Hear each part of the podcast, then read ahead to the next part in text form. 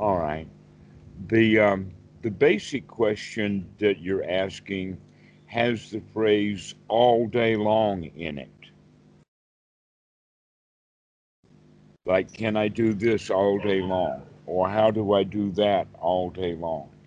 And the answer is is that um, that's not going to happen, even if that's our intention, and that the likelihood is is that people are going to wind up in bad feelings because they can't remember, and that a better training is um, the training of sati so that it comes back when we need it most. And as we train that way, that means I only really need it several times a day until my radar goes really high and um, I begin to see dukkha more and more. And as I see dukkha more and more, that means that that's the time that sati is needed. When it's needed most is right in the face of dukkha. Yeah. Okay. So we, we could say that the all day long quality of it eventually comes to the point that it's still not all day. What it is is that uh, we're constantly on guard for dukkha, or that we are on guard for dukkha quite often. Okay. And that as we train more, not only do we get more expert in seeing things that used to not be thought of as dukkha, like junk thoughts. A lot of students don't see the dukkha in just junk thoughts, just letting the mind ramble on. Um, that some people call it discursive thought. That in fact, um, th- this is a this is a major point about the first jhana. Is that the key to it is to be free from the hindrances. That without freedom from the hindrances, we can't do even metta. We can't do it because the mind is hindered from being able to do it. So, the point then is to be on guard for the hindrances because when we are free from hindrances, then we have the primary ingredient first jhana right then and there. And that in fact the um, the sukha com- kind of comes in with the relief of coming out of the random thoughts and the random mind. Like, well, I don't have to think about that anymore. Or right now, I don't have to think about that. An example going back to the kid who left his uh, homework book at school. Um, there's some things that he could do. One thing uh, that, in fact, I see done here more in Thailand than would be done in the U.S., and that is, is that the mommies will call each other.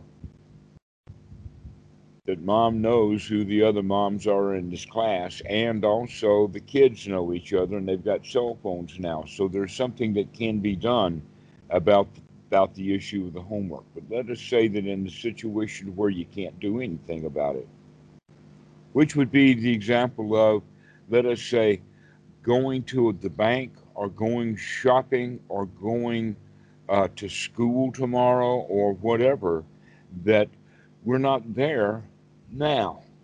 So if the child could remember that, oh, I am not at school now and I cannot do my homework, I will have to deal that tomorrow. Whatever tomorrow brings, I can handle that. The question is, is can I feel really good right now?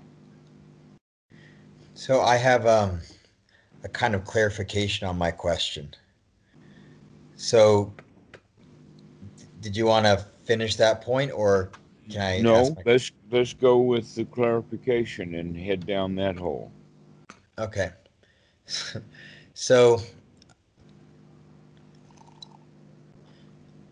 okay. Wait, let me see if I can organize my question in a way that, because I have actually like three or four questions, but I might be able to, they might overlap. Oh, don't.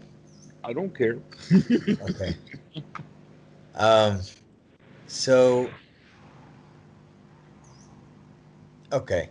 So, so my own experience is that I now very rarely go into rabbit holes in my head. It's very rare.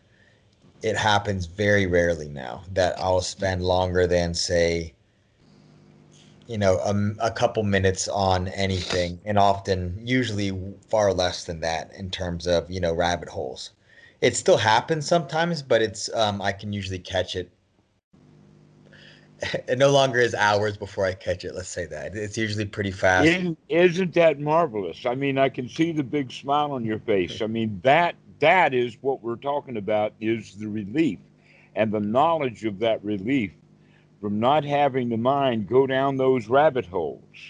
yeah That's and- that's the relief that I'm talking about, and I Yeah, can see and- and I would say- that. Yeah, and hmm? so typically I would say that you know, with with exceptions, typically I'll catch it within a few seconds. Um, well, at least from my understanding, within a few seconds, or within a few seconds that it has unpleasant body sensations associated with it. Maybe it's below the surface and I'm unaware of it before then. But in terms of the gross sort of um, dukkha, it's usually pretty fast. So yeah, and like I said, like it still happens, but it happens not very much in comparison to before. What has happened a couple of times is that after a sit, the first jhana will maintain, even some piti will maintain when I'm off the cushion. And I guess my question is is that sort of the long term trajectory that that kind of jhana, not just pretty much being outside of gross defilements, but actually a sort of higher level or a yeah, like an actual jhana where you actually have energetic sort of feeling and that kind of thing. Is that is that when you say that first jhana could be maintained off the cushion, is that what you're referring to? Yes, and what I would say then that in the experienced first jhana, and when I say experienced first jhana, let's back up and talk about that all of the stages that the Buddha ever talks about, he always talks about it in the sense of the path and the fruit. So there's the path of uh, Sotapan and the fruit of Sotapan. There is the path of first jhana and then the fruit of the first jhana. Okay. The path of the uh, the path of, of the beginning child who's in his say second or third year of piano lessons. His path is practicing that piece of recital music. And then the fruit is the applaud at the recital. Okay?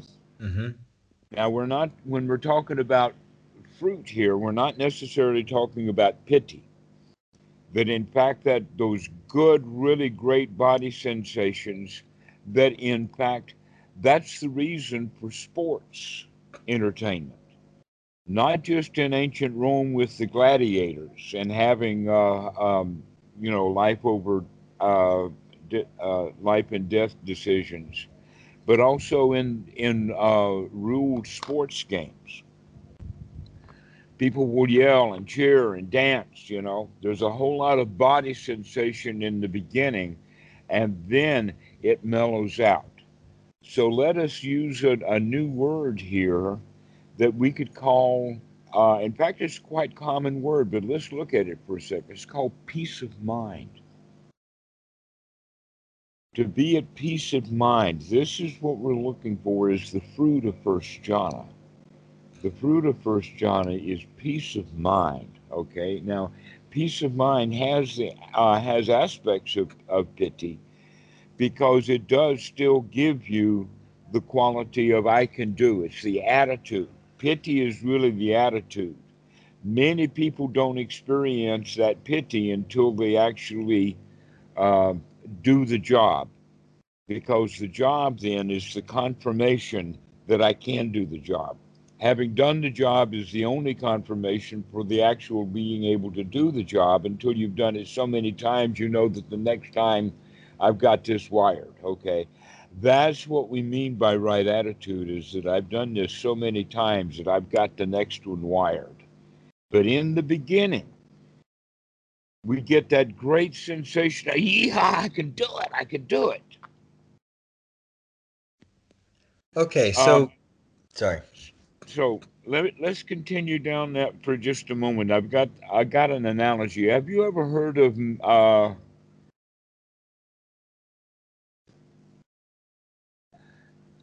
gosh, it's the Harlem Globetrotters, and they had one star, uh, Meadow Lemon Mark or something like that. I think I've got his name kind of twisted around, but he he was a um, uh, an exhibitionist basketball player. And he was so good at it that instead of going into professional games, the Harlem Globetrotters actually became Globetrotters and they would go around to various places in high schools and, and play the teams, and whatnot. And it was always a joke because uh, um,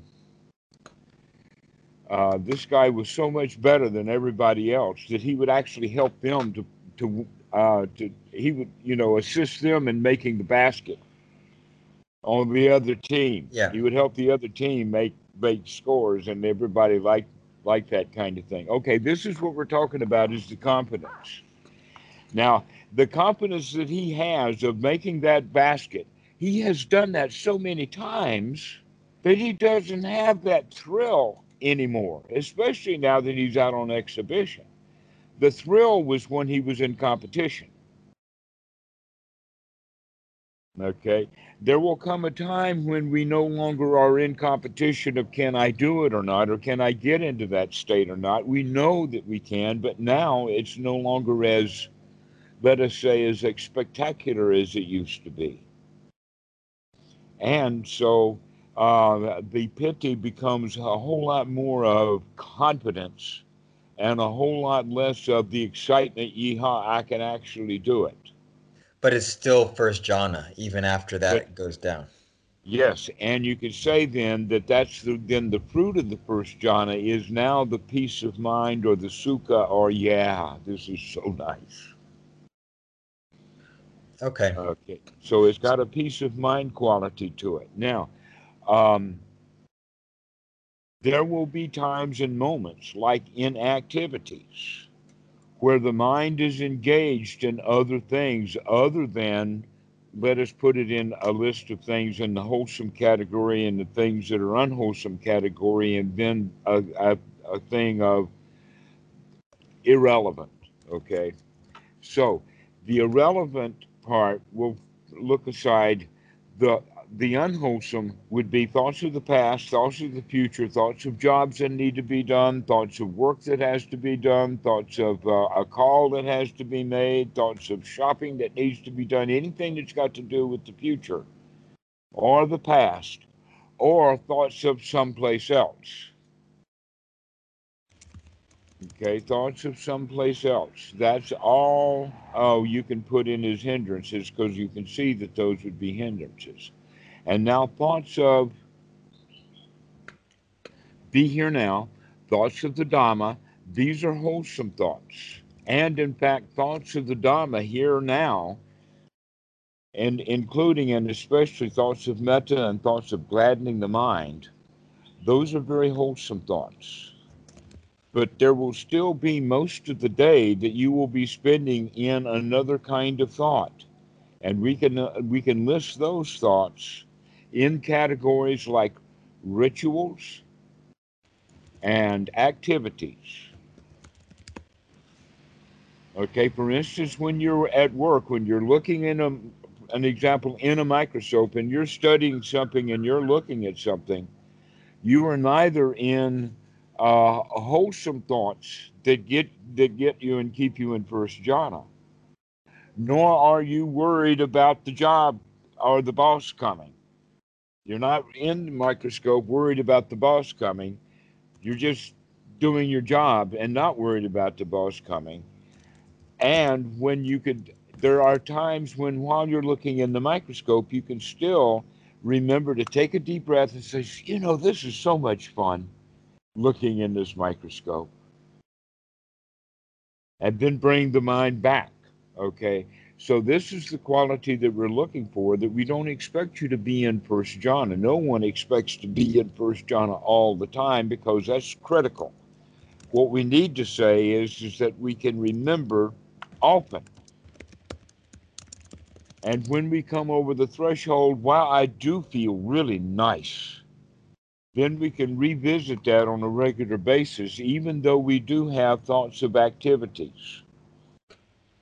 Okay, so okay, so then when you're not engaged in something like work or something like that, Mm-hmm. then one might be able to maintain first jhana for a, a large fraction of the time. Is that? I don't want to make it into a goal-oriented thing, Let but I'm just say- trying to understand the direction we're going. All right. Uh, when we use words like constantly, consistently, and other things like that, we're still talking about time that moves, like a clock moves around.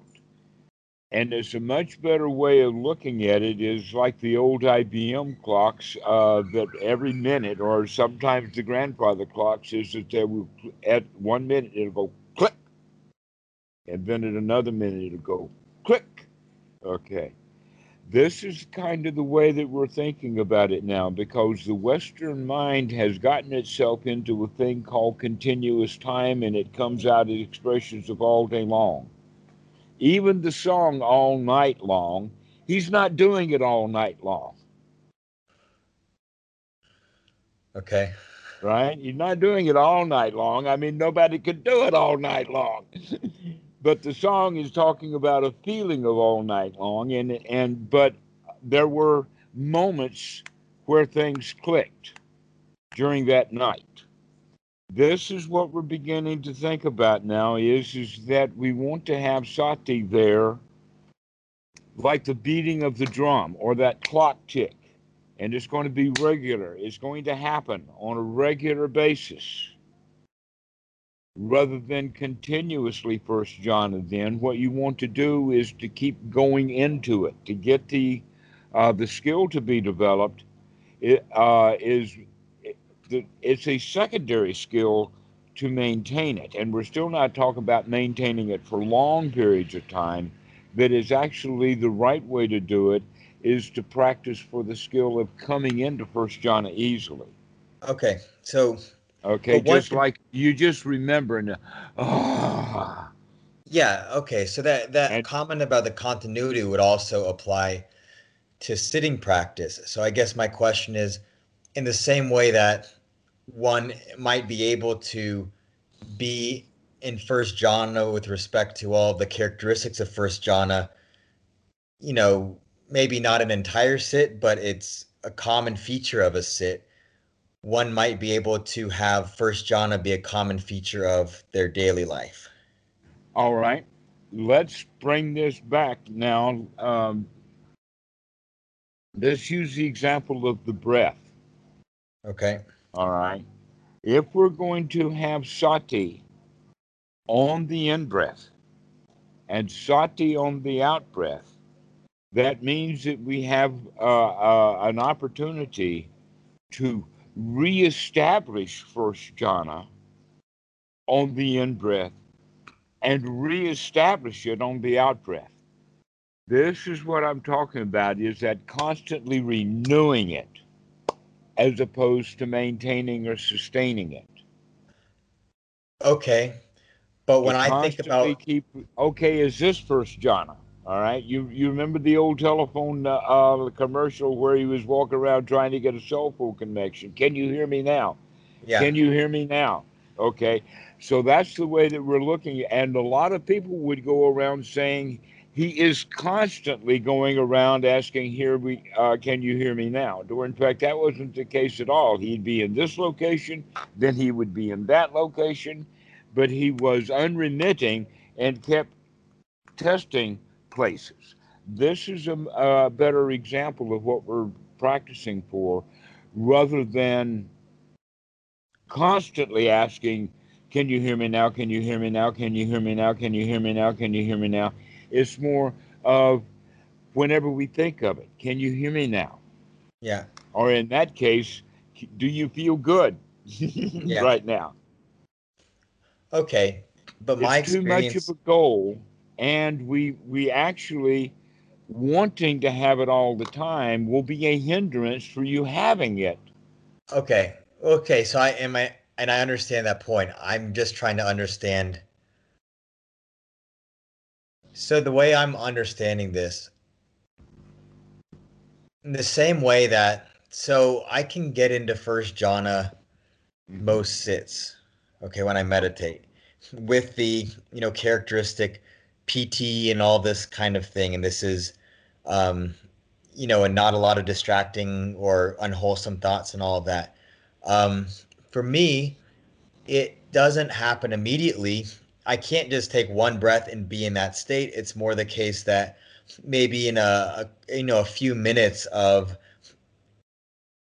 being you know a few minutes of not having unwholesome thoughts, I guess, and then I'll kind of go into that jhana if that if this makes sense what I'm saying. And so Absolutely, that's the def- by definition. Okay. So like I wouldn't be able to slip into that in just one breath during the day, but do you get what I'm saying? I'm just trying to I understand like do, okay. and I and and um.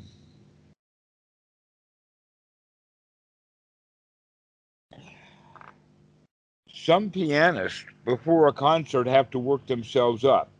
Other pianists can walk right up to a piano and just start playing like this, you know. Okay.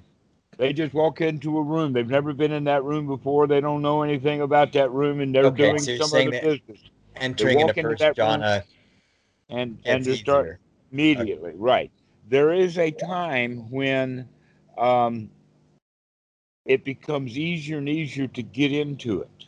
This is the skill that we want to to operate with, rather than thinking about being in jhana all the time. We want to think about how nice it is to keep getting back into jhana. Okay. Okay. Uh, yeah, the the mind kind of works with events like that. So, uh, taking great joy into ah, there it is again, and ah, there it is again, and ah, there it is again. Okay, so it's that un uh, that is the repeating quality to it that we're looking at, as opposed to consistently. Even when you're going to be drinking a milkshake, you just don't gulp the whole thing down, you sip on it. Okay. Okay. And so you sip on it in the sense of, yeah, this this uh, breath is a really nice one. I can do this.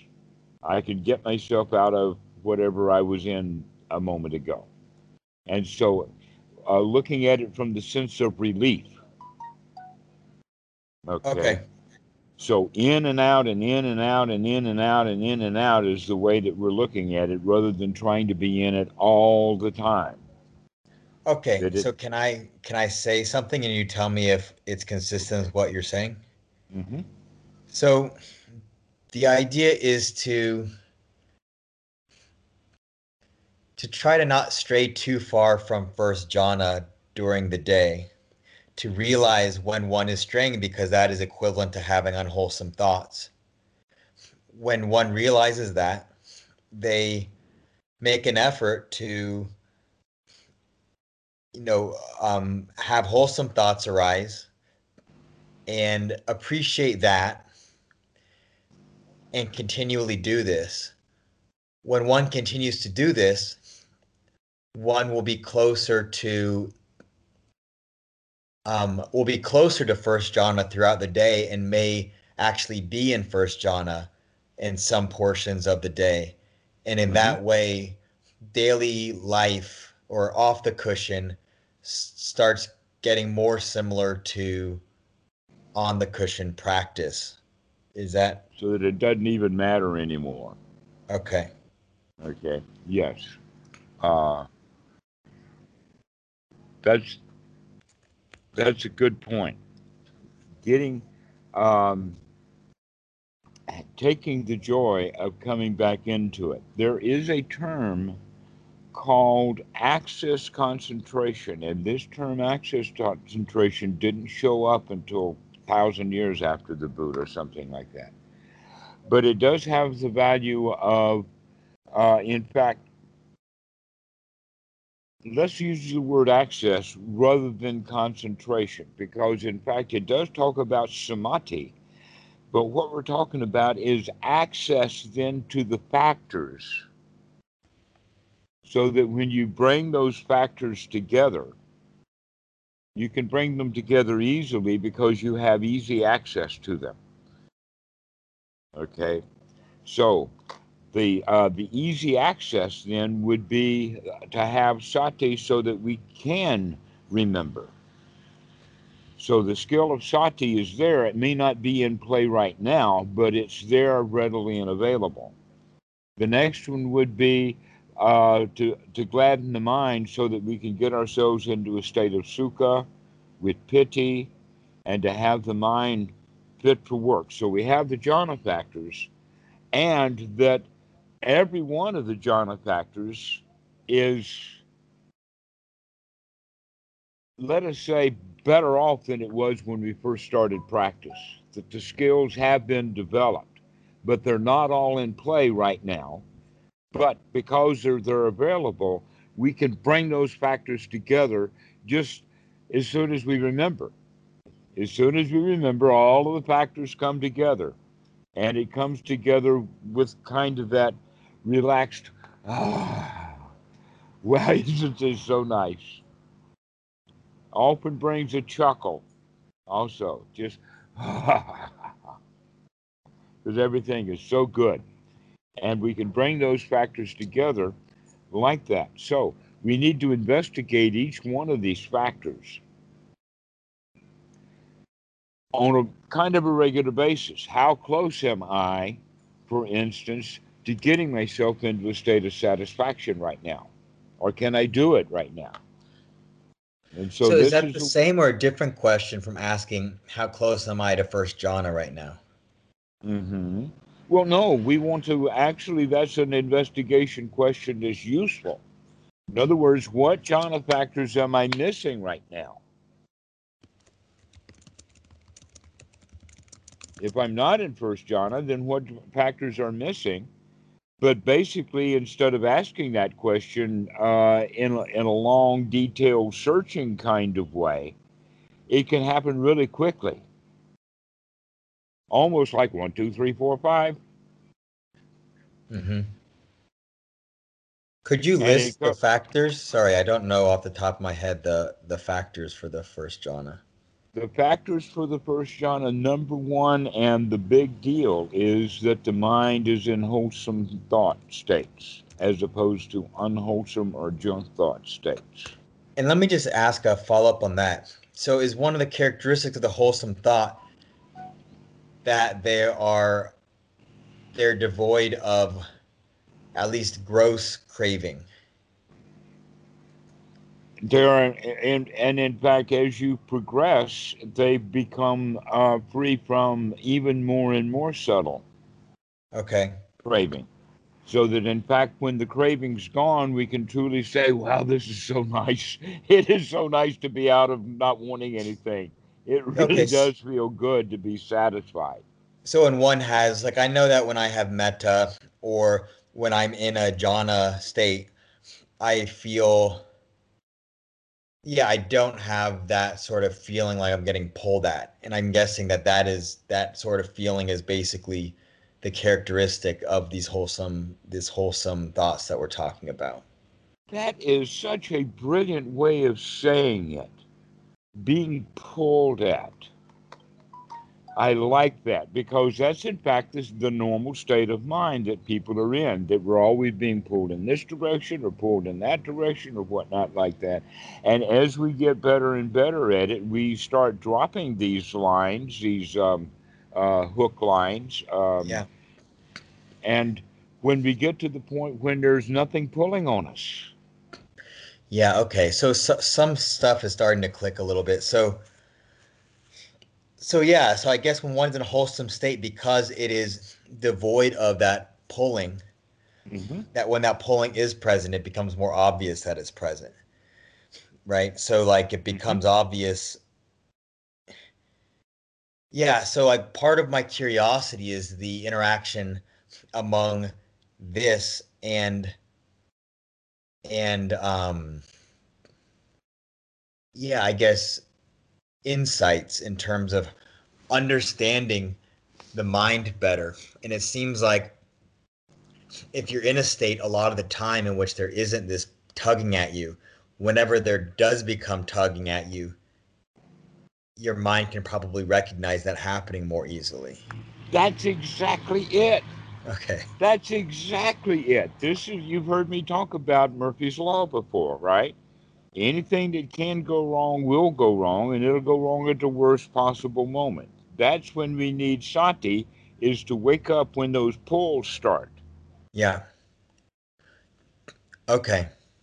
So then, so so one of the the things I, I'm curious about, and I guess maybe I just maybe said it um, the right way, but I was curious about yeah the interaction of this and insight, and it seems like the interaction basically is if you're living a lot of your day without a lot of gross craving, you start to understand the craving better when it does come.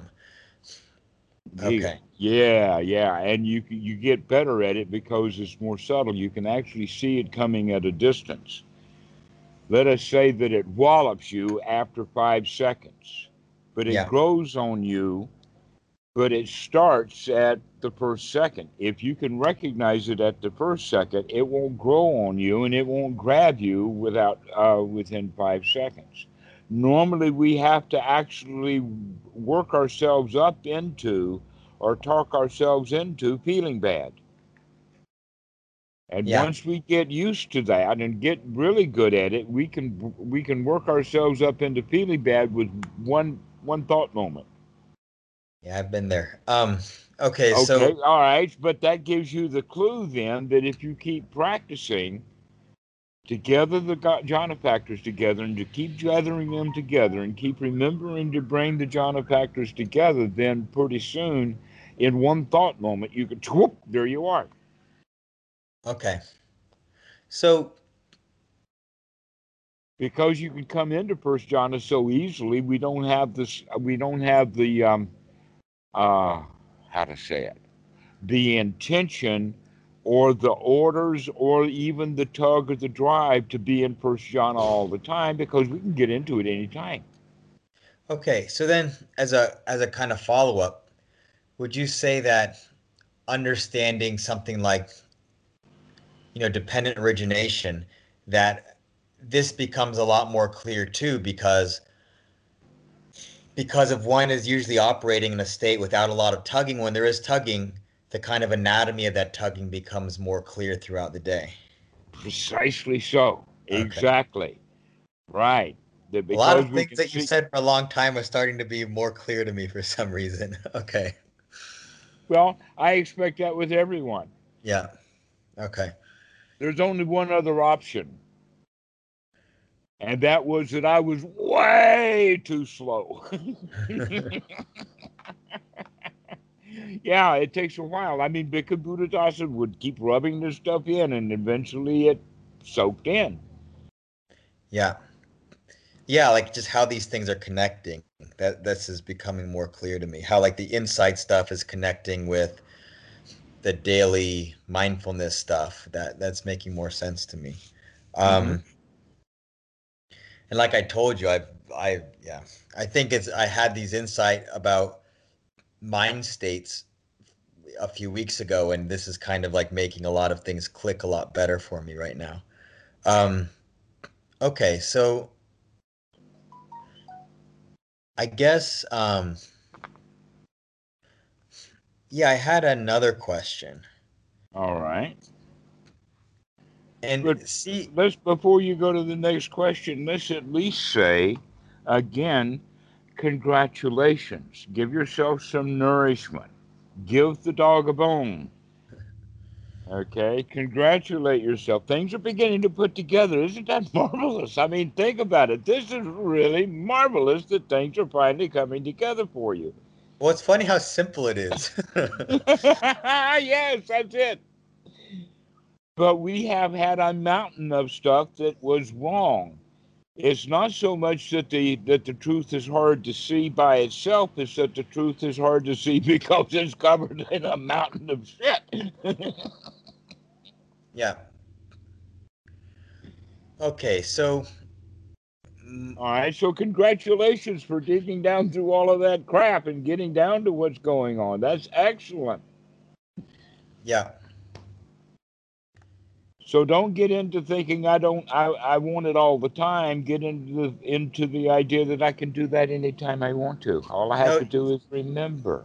You know what's funny is that and I don't want to speak too soon because it's only been a few weeks, but yeah, there's been this kind of gradual thing that's in terms of like there's certain thoughts that come up less, certain negative thoughts that come up less. And then there's a couple that only in the last few weeks have kind of they've come up but they don't have the grab that they used to. Mm-hmm. And so this mm-hmm. is kind of I think it's kind of my realization about this the how everything is just dependent on mind state, which is obviously very related to what we're talking about now but like one's perception of their life and their situation and all these things it's just a function of current thoughts in your mind current mood or mind state or whatever and then it spits out perception basically so mm-hmm. Anyway yeah stuff stuff is clicking. So coming to a state of a peace of mind. Yeah. Where things are at rest. Everything is hunky-dory. Everything is all right. Uh and um, it it has a, a basic sense of relief. Like wow i struggled for so long and now i don't have to struggle anymore. Yeah and all of the work is over I, I mean now i can finally rest i'm retired finally why do we have to wear our tires out before we retire yeah Yeah. Um, so go ahead. You had another question. Yeah. So my other question was so the thing that I've noticed in your teaching that differs the most substantially from teachers in the West is the and we've talked about it before, but I just kind of want to have make sure that I understand correctly. So so it's the it's the relationship to the hindrances. So there are a lot of people in the West, you know, a lot of them write books, a lot of them are well-known figures who have the position that you know, when one is regardless of the mind state, one should accept that mind state and not have aversion toward it. And the the rationale given is that if you have aversion toward negative thoughts, then that ends up having the effect of um, yes, yeah, suppression, which has psychological problems associated with it. And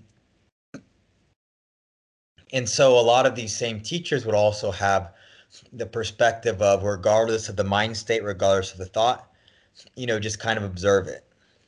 All so, right. So I got that. Okay. I so, know what you're talking about. Okay, so, so go ahead. Finish your yes, question if you can. but but another thing that's talked about, as far as I understand a lot in Buddhism, is the concept of equanimity. And so what I'm trying to understand, so it's it's clear to say that their position is clearly one of equanimity toward everything. And let me try to understand the way that you teach, just to make sure that I'm understanding the teaching, which is that equanimity is an important thing for things that one can't control, like external things. But if one can practice and get good at um, throwing out hindrances, there's no you reason not. to. spot on here.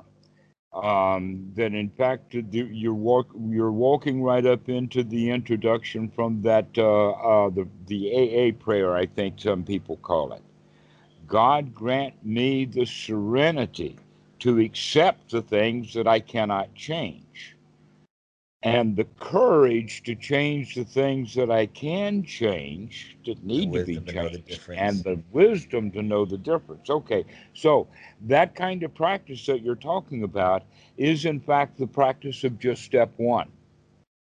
To Yeah. just accept everything uh, and and do it with serenity, and that's like the same thing as saying, um, let us say that the child has stepped on uh, a, a piece of wood such that it put a splinter in the foot, or maybe a piece of glass is in the foot.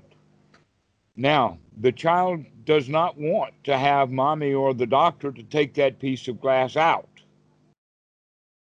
So the child is going to say, I'm going to put up with that piece of glass in my foot. And he's reminded of that piece of glass in his foot with every step. As opposed to sitting down and having the patience and the courage to remove that piece of glass, let the foot heal, and to now, with a healed foot, he can dance and prance and live a wonderful life. Yeah. So that's it. Um, now, uh, there's some more detail to it, and let me get into that. Most of those um, teachings um, either start with or eventually wind up in uh, the Satipatthana Sutta. That the Visuddhimagga is kind of based on the Satipatthana Sutta, that um, uh, Goenka, besides the ordinary retreat that they give, they also have what they call a Satipatthana Sutta or a Satipatthana um, retreat, 10 days. Um, so, Satipatthana is really, really famous in Burma and in some places in, in North Thailand. The Satipatthana Sutta actually spends quite a lot of time most of the sutta in kayanupassana or in the body. This is where they're talking about the grasping and reaching and touching and all of that kind of stuff as part of the exercise of what to do. But it's only in the fourth tetrad in the uh, Dhammanupassana where they're talking about objects of the mind, and they go basically in this order. Number one is hindrances. Number two is the five aggregates. Number three is the uh, seven factors of enlightenment. And the last and the big one is the Four Noble Truths, including an exposition of the Eightfold Noble Path. Now, what basically we're talking about here is one unwholesome group, which is almost everything, the hindrances, followed by things that are wholesome and worthwhile putting as objects in the mind. And each one of the hindrances, as they're, as they're mentioned in there, there is one little tiny Pali phrase in the sense of, and to be removed. And this is something that, uh, because of the way that the sutta is written, it's really easy to gloss over that, especially with Westerners who want to get to the end. They want the punchline, they want to see the bottom line. And somewhere buried deep down about two thirds, there's two words in there that they don't that they don't hit. And this is what gives rise to the Mahasi method with the 16 stages of insight, including step number seven and eight, where the student is going through some sort of desperation. And if they go into a dark night of the soul, that would be despair.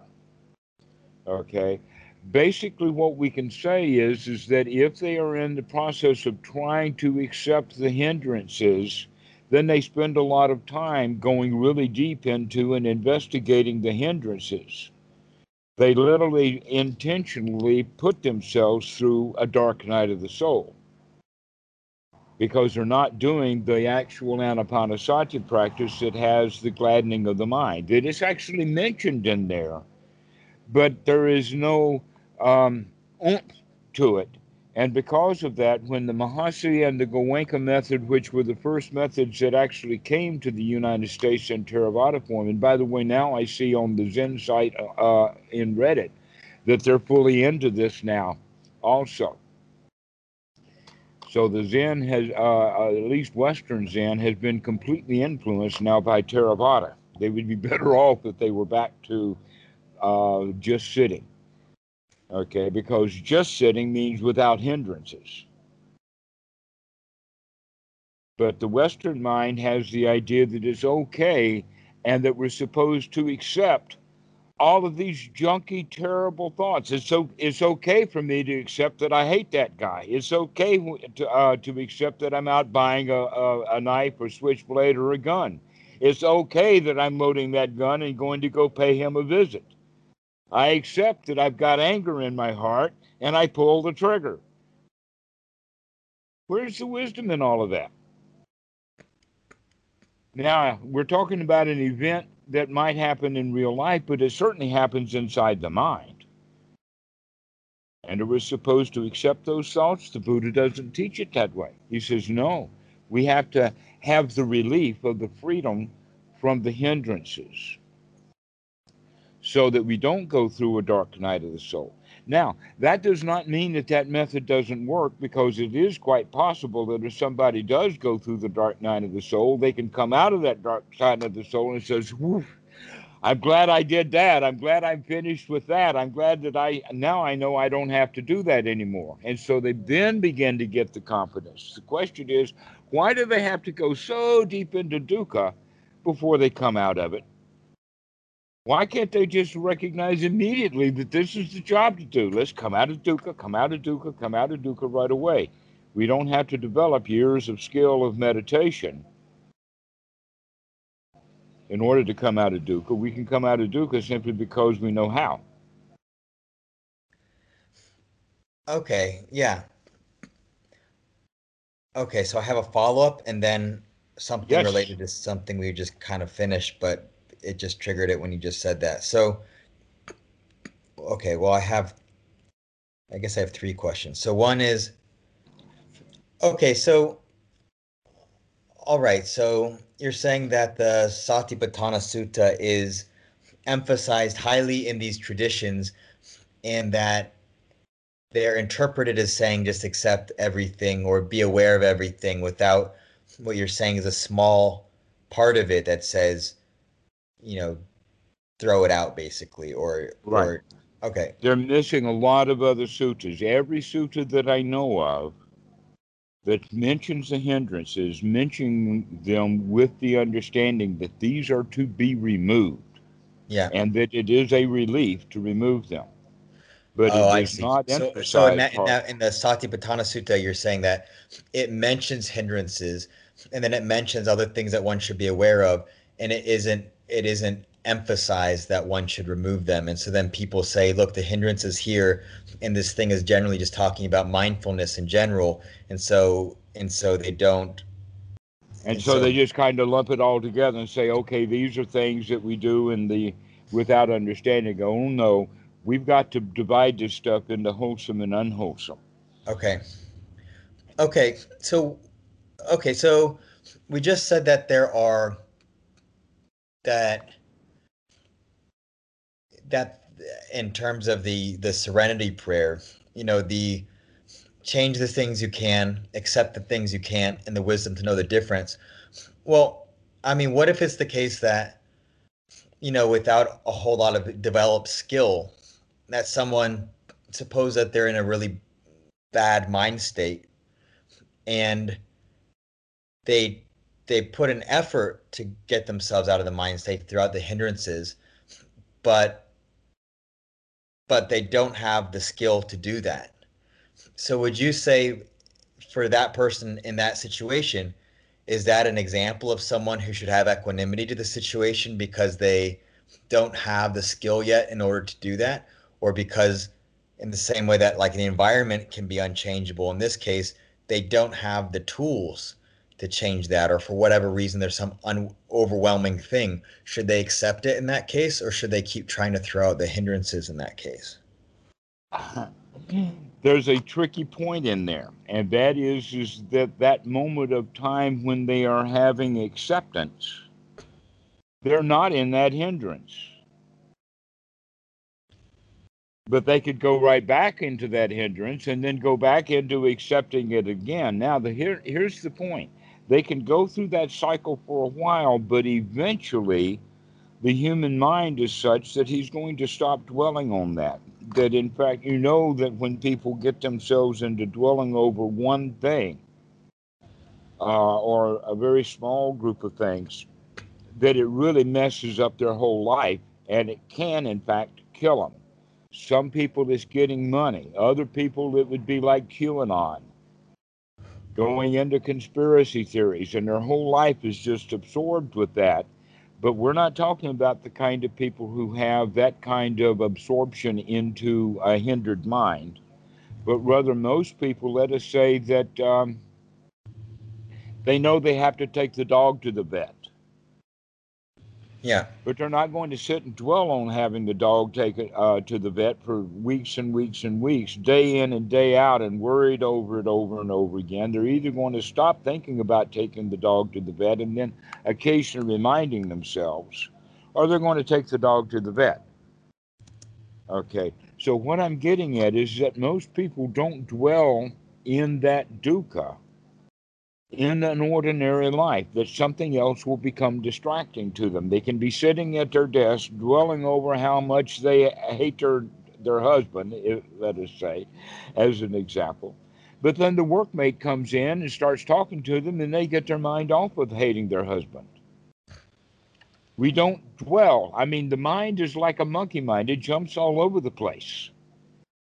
So your question about well, uh, can people get equanimity and still be caught in dukkha? The answer is is that they're probably just going to forget about that dukkha and then revisit it at a later time. That it will go out of the mind. Well, my question is, if someone is in a really negative mind state, is equanimity as a strategy ever a better approach if they've tried to let's um, not talk about it as a strategy. Let's talk about it as a mind moment. How many mind moments are they going to spend thinking about being in equanimity? And how many mind moments are going to spend in dukkha? When that balance comes, so mm-hmm. that they spend more time thinking about, oh, well, I can just forget about that, or I don't have to worry about that, or let me just accept that I'm mad at this guy but I don't have to keep thinking about how angry I am at him. I can let it go. Okay, so it does have a quality of eventually pushing the hindrances out of the mind. I but see. wow, it's a long, slow I process. I get what you're saying. So you're saying that equanimity, even though you don't think that equanimity is as direct an approach as one should take, in certain situations, it might be in it might lessen. Be a last resort. It's a last okay. resort. That's that's what I wanted to know. Okay, so so so it is basically just this question of, you know, there's a lot of external things that we can't control, and so one needs equanimity with that, just because like it's a waste of a- any effort to to try to change things one can't change, and in certain situations the mind might have similar properties to that and, and when it does have similar properties to that and i'm not referring to myself i'm just asking it mm-hmm. as like a theory question really at this point okay. Um, but i could i could easily imagine maybe someday it could i don't know but if one is kind of struggling to throw out the hindrances then maybe at some point after one has put in right effort acceptance of that mind state might be a good strategy because it will eventually have a lessening effect on the hindrances. Yes, but like I said, that's a long, slow yeah. way of, of doing it. Well, the better and, way is to get better at throwing out the hindrances more, right. more directly. Is to recognize yeah. hindrances as hindrances. Yeah. Okay. Rather than, oh, I wish I didn't have to put up with all those junk thoughts. I wish I could just sit here and be equanimous, you know, equanimous yeah. or, or whatever like that. That eventually will work. Wishing one was equanimous is a whole lot better than, oh, I hate that guy and I'm just going to get him. Uh, it's better to have an occasional thought of, well, let me not worry about him right now. Let me have some equanimity. Okay. Yeah. That's going in the right direction. And in fact, it took Sati to wake up to that. Yeah. To recognize that I'm in I am in a mess right now. Okay. And so the next thing is is if I want equanimity, that's beginning to gladden the mind. We're going through the stages anyway. Yeah.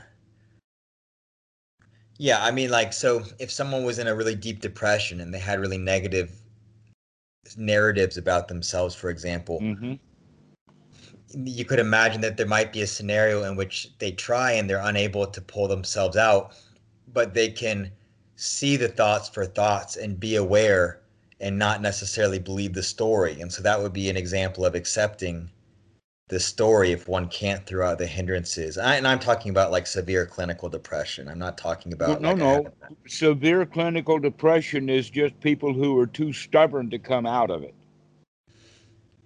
Severe okay. clinical depression is nothing but just negative thoughts that people just refuse to stop having. And that's an example of um, there is a sutta number 22 that I've talked to, to you about before. It's called the simile of the snake. And in that, in the story of the simile of the snake, the Buddha is talking about how people grab the Dhamma the wrong way. And if you grab a snake by the wrong way, it's going to turn around and bite you. And so this is one of the ways that uh, uh, that people are bitten by the Dhamma. And it was um, uh, I forgot the guy's name, but he was the son of a vulture keeper. And when you have son of a fisherman and son of a vulture keeper, that's automatically a joke. You can hear the uh, the the joke in that. Okay, that this guy is is, is stinky if his uh, ancestry is is um, vulture chasers or whatever. So um, he had the position very much like Sati, except that Sati was confused about rebirth and reincarnation and what consciousness was, and consciousness goes from one realm to another realm, experiencing the results of good and bad actions from the past, he says. The Buddha's reaction to this guy was the same as it was with Sati, in the sense that what this guy was saying is things that the Buddha says are obstructions are not, in fact, obstructions. Now, the word obstruction here um, is actually, there's several words in Pali that mean about the hindrances, and it's very clear that this word that uh, is translated by uh, Bhikkhu Bodhi as obstruction is, in fact, the hindrances, where the word obstruction is used in uh, reference to the hindrances. Now, most people would say uh, the obstructions that this guy is talking about would be just ordinary obstructions in the sense that, uh, oh, if you're going to be a monk, you've got to be celibate. If you're going to be a monk, you have to follow this rule and that rule and the other rules and that kind of stuff. And not following the rules would be an obstruction. But no, the Buddha is not talking about following rules or lifestyles or anything like that that most people would think uh, this guy is talking about. In other words, I can go and practice what the Buddha teaches and still go off and live the lay lifestyle, is the way that most people see that. But the Buddha is actually talking about no, it's the hindrances that we're talking about here, the real obstructions. The real obstructions are uh, the, the thoughts that get us out living that ordinary life. And so these are the thoughts that are obstructions. And if we don't see that, then that's, that Dhamma snake will bite us and when we get thoroughly bitten, that's what they call the dark night of the soul, is when we get thoroughly bitten by that my obstructions, my hindrances are not actually obstructions at all. In other words, it's okay for me uh, to not even be equanimous, that I've just got all these hindrances, let me deal with them as dealing with them and all the bad feelings that come. That's not an acceptance at all. That's a putting up with. It's kind of like the difference between the various levels. One is total warfare.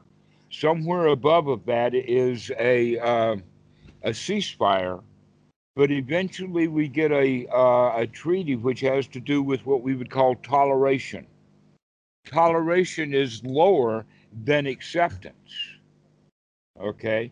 That I can accept something and be easier with it than if I just merely tolerate it. Yeah. And so a lot of people have the idea that they have to tolerate the hindrances because they don't know how to get out of them.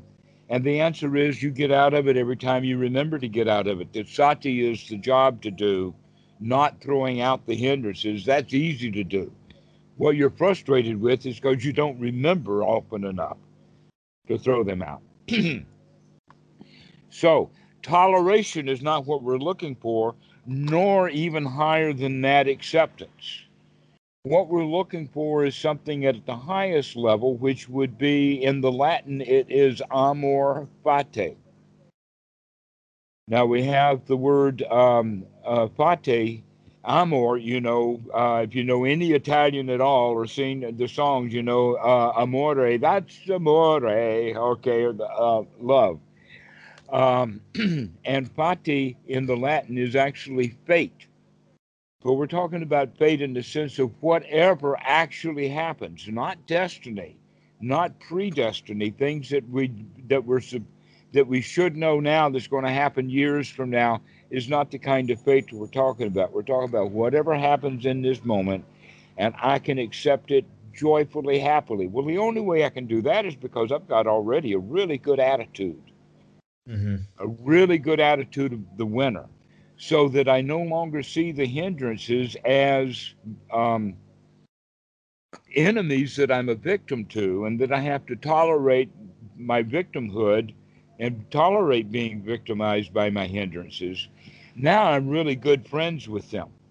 And it says, aha, I see you again. Yeah, I see you coming. Mm-hmm. Okay, yeah. so it's being in love with fate or being in love with what's going on, not merely tolerating it, but being able to be the champion of it. Yeah. So again, it's back, and the basic question is not um, that hindrances are hard to remove. They're really actually easy to remove, but they easily come right back. And then we easily remove them again, and then they easily come back. And now we get frustrated because we think we can't get rid of them. Well, yes, you did. You just got rid of it three times. You can do it again. That's the distinction that we have to look at is, is that we want things to be permanent. We want jhana to last all day long. No, every mind moment is a new moment. And if I can throw that hindrance out this moment, I can throw it out the next moment. And this is a way of looking at it that, that this is the, the hindrances just come, they come. The question is, are you sharp enough to catch it when it does? Rather than saying, oh, I'm going to work to the point that I don't have any hindrances because we'll never get rid of them that way. That thought, in fact, is a hindrance. That I'm not good enough and I have to tolerate these hindrances. And someday I won't have to tolerate them anymore, and then I'll be okay. Okay. And right now we're developing the attitude of, aha, I see you now. I'm the champion right now of these hindrances. Yeah, there was something that um that I liked and I was curious about your opinion on. Um, and I still don't remember his name, but the we talked about him last time. The the the it starts with a V. Vimalaramsi. Vimalaramsi. Okay. Yes. Okay. Our. I'll, I'll, I'll get that right next friend. time. Um, he said something like, "You should consider that the hindrances are doing you a favor because they're letting you know where your attachments are, or something like that." So he said something along the lines of, I mean, he's still you're still using metta as the object, and whenever the hindrances come, you Yes, release the okay, hindrance so he's go back. saying exactly the same thing that I'm saying. Is I think so, but but but the but the quote was, you know, you should consider that that process is doing you a favor because it's letting you identify what your attachments are and what you have to let go of. That's that was his argument. Is that do you agree with that? I say that, that often, except that I say it in a slightly different way. And that is um, have a short list of not to do. In other words, if you know that uh, having thoughts about that particular project at work is going to get me all upset, therefore, while I'm at home, I'm not going to think about that project. That's on a not to do list. Okay, so he's talking about that in the same way. These things should be teachers for us things to get rid of or things to avoid. Okay. Uh, if we don't have also that extra right effort to remove that stuff from the mind, then we have to tolerate it being there. But what we want to do is develop the joy of the knowledge that, hey, I can change any, my mind is fast Mm-hmm. and I can stop thinking about that empty chair and start thinking about something else. Yeah. So so or yeah, I have two questions now. okay. Um, one, well, I'll ask the, f- okay. They're not that related, but one is more related to what we're talking about now. So there is this concern that a lot of people in the West have about avoidance, that if you that if you like block certain thoughts for long enough that it becomes some kind of pathological thing rather than accepting them. So Except that that's not possible. It's Okay. in fact that they're they want to but are not capable of blocking those thoughts. If they were capable of blocking those thoughts, then they wouldn't be what people call suppressing them. That basically what we suppress is not thoughts, what we suppress is behavior. Okay. Okay. So if somebody's over there, let us say two guys are here in my house fighting with each other. I can either, uh, let us say, um, and because they're fighting with each other, I'm angry that they're fighting with each other.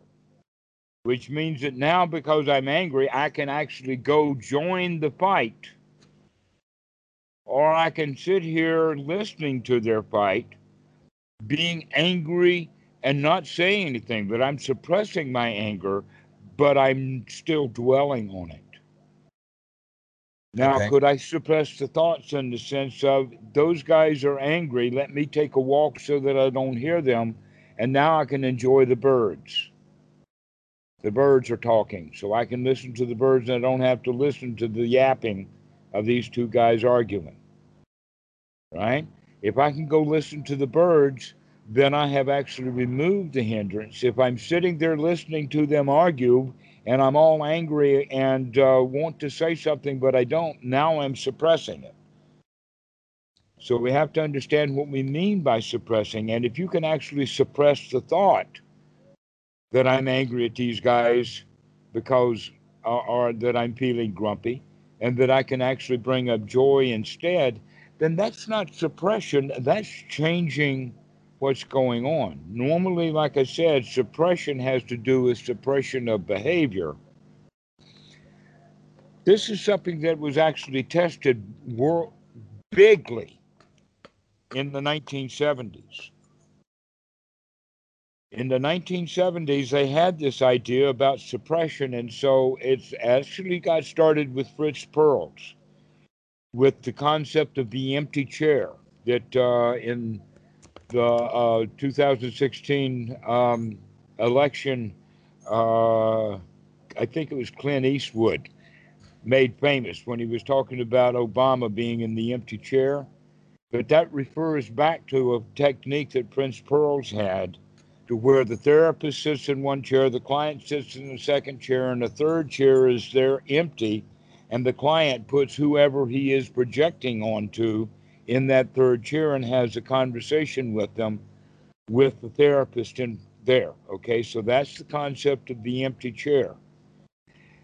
when they add new agey kind of stuff to it, or other um, people who are trained in this technique, they will get it to the point of, well, if you really are angry at your mom and have been suppressing it all these years, so they say, why don't you take this pillow and beat that pillow?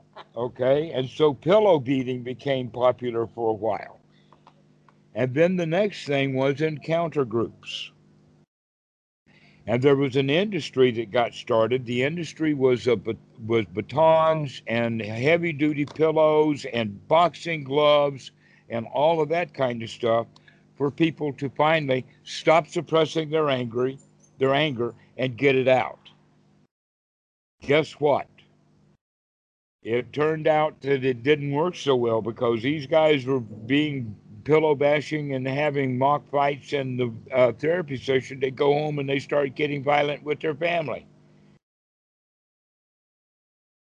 But it turned out not to be a good idea. And that whole industry, with all those batons and all of that equipment that they were selling, I mean, it was like you know the uh, the hoods that boxers uh, wear when they're um, uh, in training.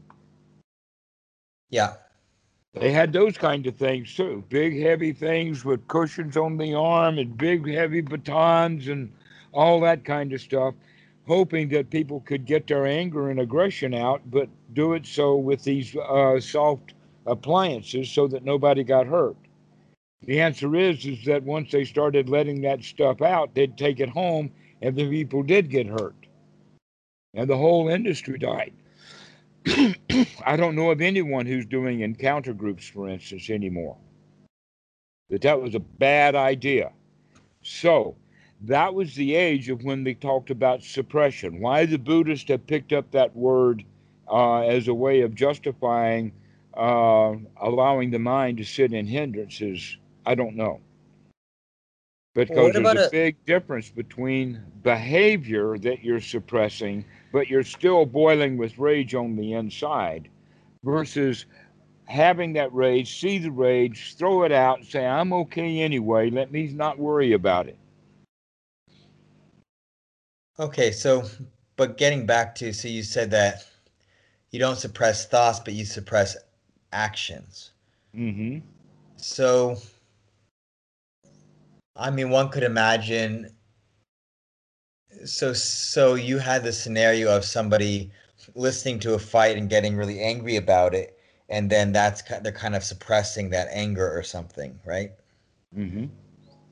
and then one could have a similar analogy that maybe there's some kind of relationship in which somebody wants to say something to the other person but they don't say that thing to the other person so that seems to me like that's similar to the first case you gave like that that so that person is, is then suppressing anger or some kind of emotion in that case. So you would agree with that that use of the word suppression in that case.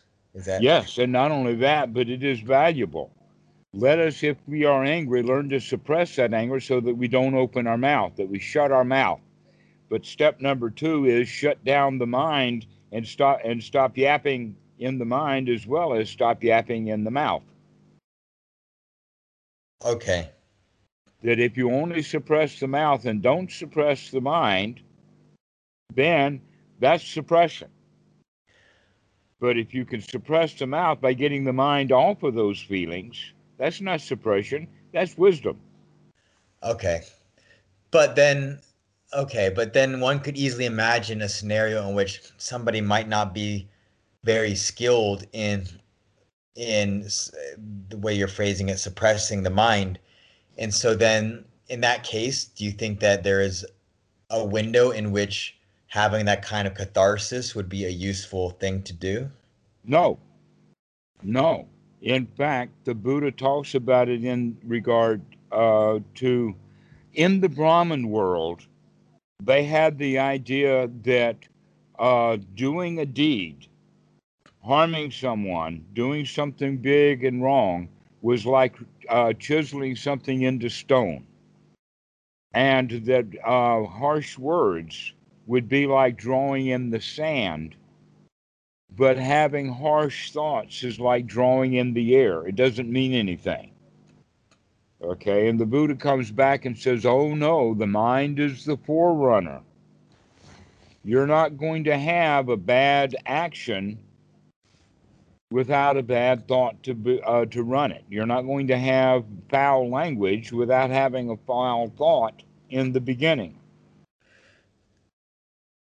That in fact, when people begin to answer, um, or let us say, do a comment, a Reddit comment, or a YouTube comment, or something like that, they generally have the thought before they write it down. And then when they're writing it down, they rephrase the thought to get it into language, but the thought is uh, there, uh, or they wouldn't have started writing in the first place. So the same thing is there. It's in the mind, or the the the thought wouldn't have been vocalized. Now they could be very quick together, but the mind is still the forerunner. So the suppression is when we can keep the mind boiling but we don't let the uh, uh, the lid off, and so it's just boiling on the inside. But if we take the heat off of the inside, yeah, then yeah, but that takes more anymore. but that takes more skill. And I wasn't does. re- It certainly does. That's okay, why we're re- practicing. I wasn't referring to a scenario in which someone would yell at the other person. I was referring to maybe someone would say, I don't know. I mean, I'm making up a scenario now, but like, I don't know, something not yelling, something like they would just kind of say, "Well, you know, this this happened and this like they would explain or something like that." That would be like the reverse of I, I mean I don't want to I don't want to use a, a scenario that there's harsh speech involved. I guess what I'm saying is you don't think that there exists like a catharsis that is a useful thing that would alleviate some kind of pressure for somebody who doesn't have the skill to just stop the thoughts. Um, let's use this scenario. Imagine that three different people got stopped by the cop, or maybe four. The first guy, he hates getting stopped. And when that cop comes to the door, he's going to let that cop have it. What the hell are you doing out here? I've got First Amendment rights. You're out here um, uh, uh, on a sting operation. Why don't you go back to your uh, barracks or go back to your police station and behave yourself? You don't belong out here on the road. I've got my rights, okay? That guy's going to have a lot of trouble.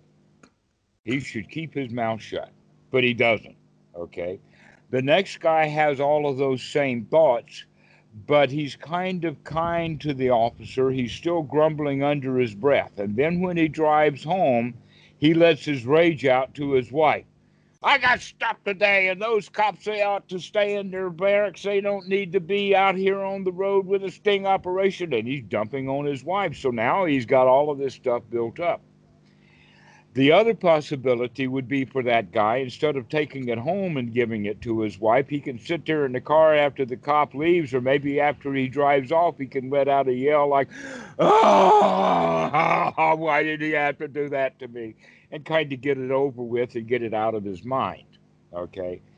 And then the place that we're looking with is, is that, okay, I got stopped. I can handle that. I can pay that ticket. It's only three, four hundred dollars. I didn't happen often. I probably won't lose any points, or it's no big deal if I do, and I'm okay.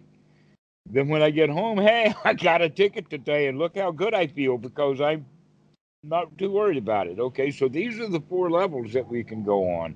The question is, um, you can you can actually rank them that it would be better for him to let his rage out rather than taking it home and then letting it out to his wife. Uh-huh. But it would be, but it would be better for him, in fact, to have gotten over it before the cop actually told him to roll down his window.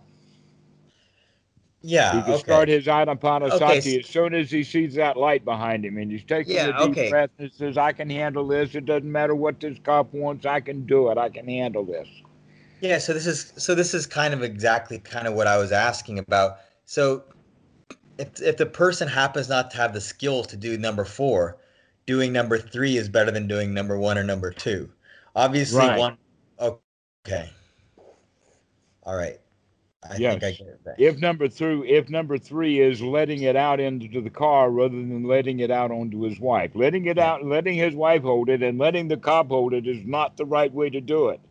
Letting his rage out in a scream and getting over it before he gets home is much superior than keeping it up and then letting it out with in front of his wife.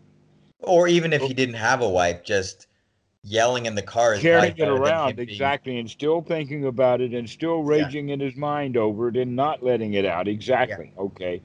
As opposed to um, getting it out getting it over with which would be the way that you're talking about would that be the answer is yes if you've got the rage go ahead and let it out get it over with so long as you're doing it in a place and a time where it's uh, not going to be causing yourself or others dukkha to get over it. That in fact you could in fact get over it without letting that out, without letting that rage out. You Yeah. can just say eventually, okay, well I can pay for this. This is only three or four hundred dollars. I can I can afford that. No big deal. We don't have to go get a lawyer. We don't have to go contest the case. We can just pay the fine and I can forget about it. Okay, he can have that kind of thought. That would be number five. But the best one of all would be uh, that I can handle this before the officer ever knocks on the window. Yeah. Okay. So, okay. So I have two more. My I always get an extra question whenever. So, one question I think would be a really long answer. The other one will probably also be a really long answer. I can say both of them, and then you can either choose one of them or neither of them or both of them, if you can do it. I, I've got a third option, and that is why don't we finish this call? This is a long call, and we can take each one of those questions or together both of them on the next call. All right, sounds good. And I know that this is all wrapped up together. It's they're kind of related, they're kind of not related, but Okay, well, if they're not kind of related, then let's do it at uh, tomorrow or the next day or, or whatever. all right. And I'm really glad to see you up and doing it again. And I want to make sure that we emphasize at the end of this uh, conversation that you can congratulate yourself and feel really good that, hey, you can do this. You do not have to suppress your bad feelings, you can just throw them out. Yeah, my questions about that are mostly um just trying for my own understanding more than for my own behavior. I'm just trying to understand kind of the um yeah, your teaching versus what I've heard Western teachers teach. I'm just trying to understand kind of the differences basically. And this this thing about mind state has become a lot more clear to me, like I've told you in the last few weeks, in terms of the wholesome thoughts and that kind of thing. And so Mhm. Yeah, so it's just kind of um it's more I don't want to say theoretical because it's not just theoretical, but it's me just trying to understand more than that I have specific issues, if that makes sense. Bandler and Grinder, in their um, teachings on NLP, talk about the map that we have in the mind, which would be the intellectual understanding of something, and the territory, which would be the reality of the situation or a deeper level of understanding. Okay, so we've got this map. All we've got from the Buddha is a map. The point that's so beautiful is is how nicely this map maps right onto the territory of the human mind. But it's not perfect. No map is perfect. The map is not the territory, couldn't possibly be. Yeah. But the but the map and the way that the mind works as described by the Buddha is sufficient for us to find our way around our own mind in reality if we choose to go do that investigation. hmm But the roadmap from the Buddha is very handy. Yeah. Yeah. Oh, I mean this this relates to my question that I'm going to ask, so I'll ask it next time. Okay. All right. All right. All right. Well, we'll see you later, Dan. Yeah, this has been an good. enjoyable talk. I really want to congratulate you again. that You're you're moving along. Yep. All right. See you.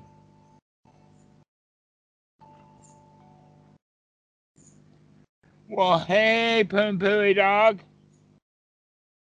How's the pooey pooey puppy?